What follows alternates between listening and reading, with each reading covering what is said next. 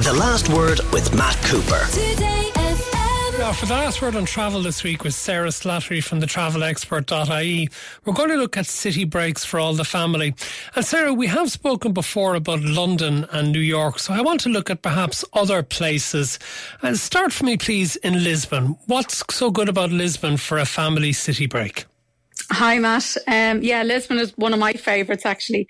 And funny when I, t- I said I was I was going to be talking about city breaks, a couple of people suggested Lisbon too. I suppose you've got, you know, generally speaking, you've got nice balmy weather there. You're on the coast, so you can also combine a beach day if you want to. It's a really family friendly city as well. Um, prices are very reasonable. You've got one of Europe's largest aquariums there, uh, the Oceanarium. It's fantastic. It's built over two floors, uh, 25,000 sea creatures, one of the best aquariums I've ever seen anyway.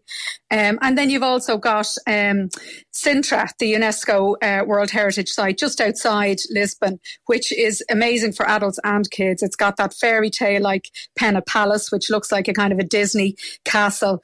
Um, and you've got Quinta de, de there, which kind of like Dungeons and Dragons. And my kids thought it was like Hogwarts. They loved it. So lots of attractions but also it's just a really lovely city to go around to, to walk around now it is quite hilly in the old town so for anyone with buggies and things like that you know it might be better to stay on, just on the outskirts and maybe then book a tram or a tuk tuk tour or something like that to, to see the old centre uh, but pretty much otherwise it's it's perfect for families what about rome Rome um, is one of my favourites too. I think it's probably everybody's, but it's particularly good if the kids are a little bit older. I'd say tweens and teens. Um, I mean, everyone kind of, you know, would be kind of captivated, I suppose, with the Colosseum and the Vatican, and they'll have, you know, learned about it in school. They'll appreciate the history a little bit more.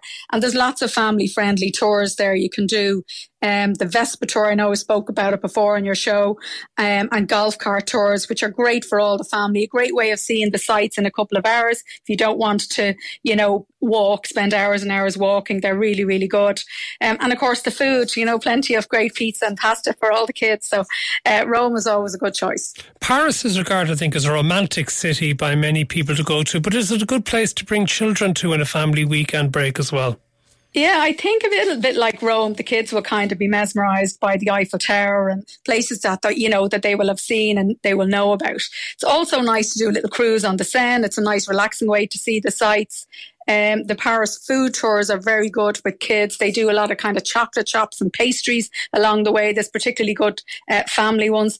And then, of course, you've got Disneyland Paris there as well. It's only 40 minutes on the train straight out to Disneyland Paris.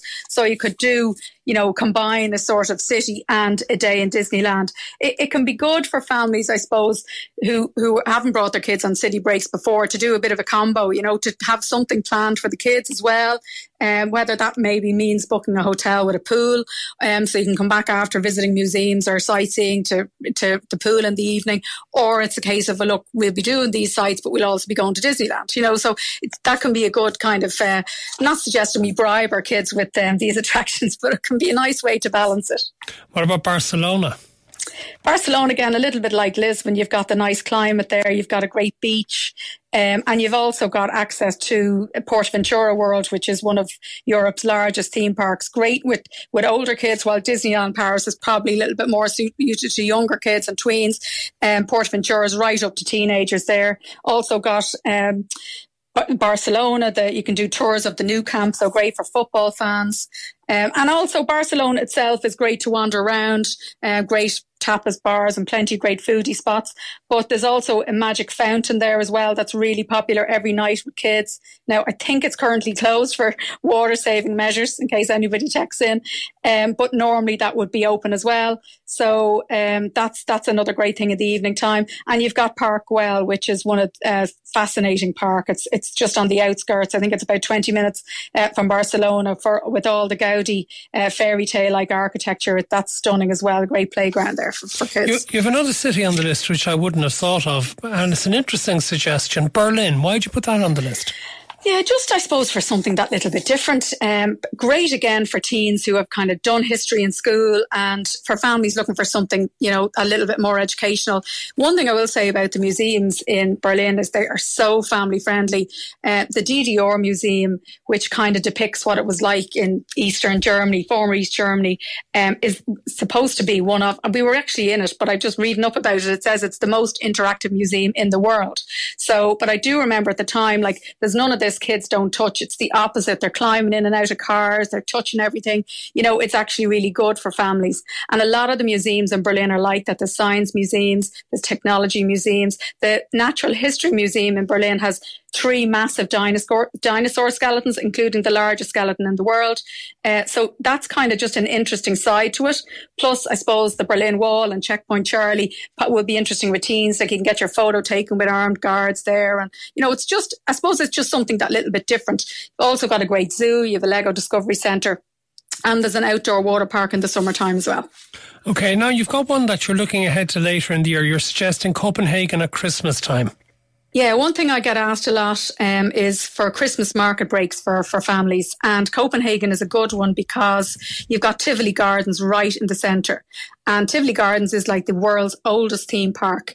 And it, it closes down two weeks before Christmas. Uh, well, actually, the Christmas festivities start from the middle of November right up to the 31st of December. But it closes down two weeks before that to prepare. There's 120,000 lights. You've got roller coasters. You've got um, all sorts of um, fireworks displays. There's family rides everything, restaurants there. It's it's really really good, and it just it's a good kind of combination with that whole Christmas market break experience. Um, and it also, as I said, runs till the end of December, so it can be good for families looking for something for two or three nights after Christmas. Now, you've another place that I'm not so sure ethically I'd be interested in, but Dubai.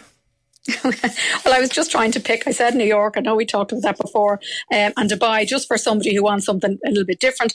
I personally think Dubai is great for kind of three or four nights. Wouldn't be somewhere I, I you know, love. God, it's a long longer. way to go for three or four nights, isn't it? And no, an expensive place to go to, or is it not?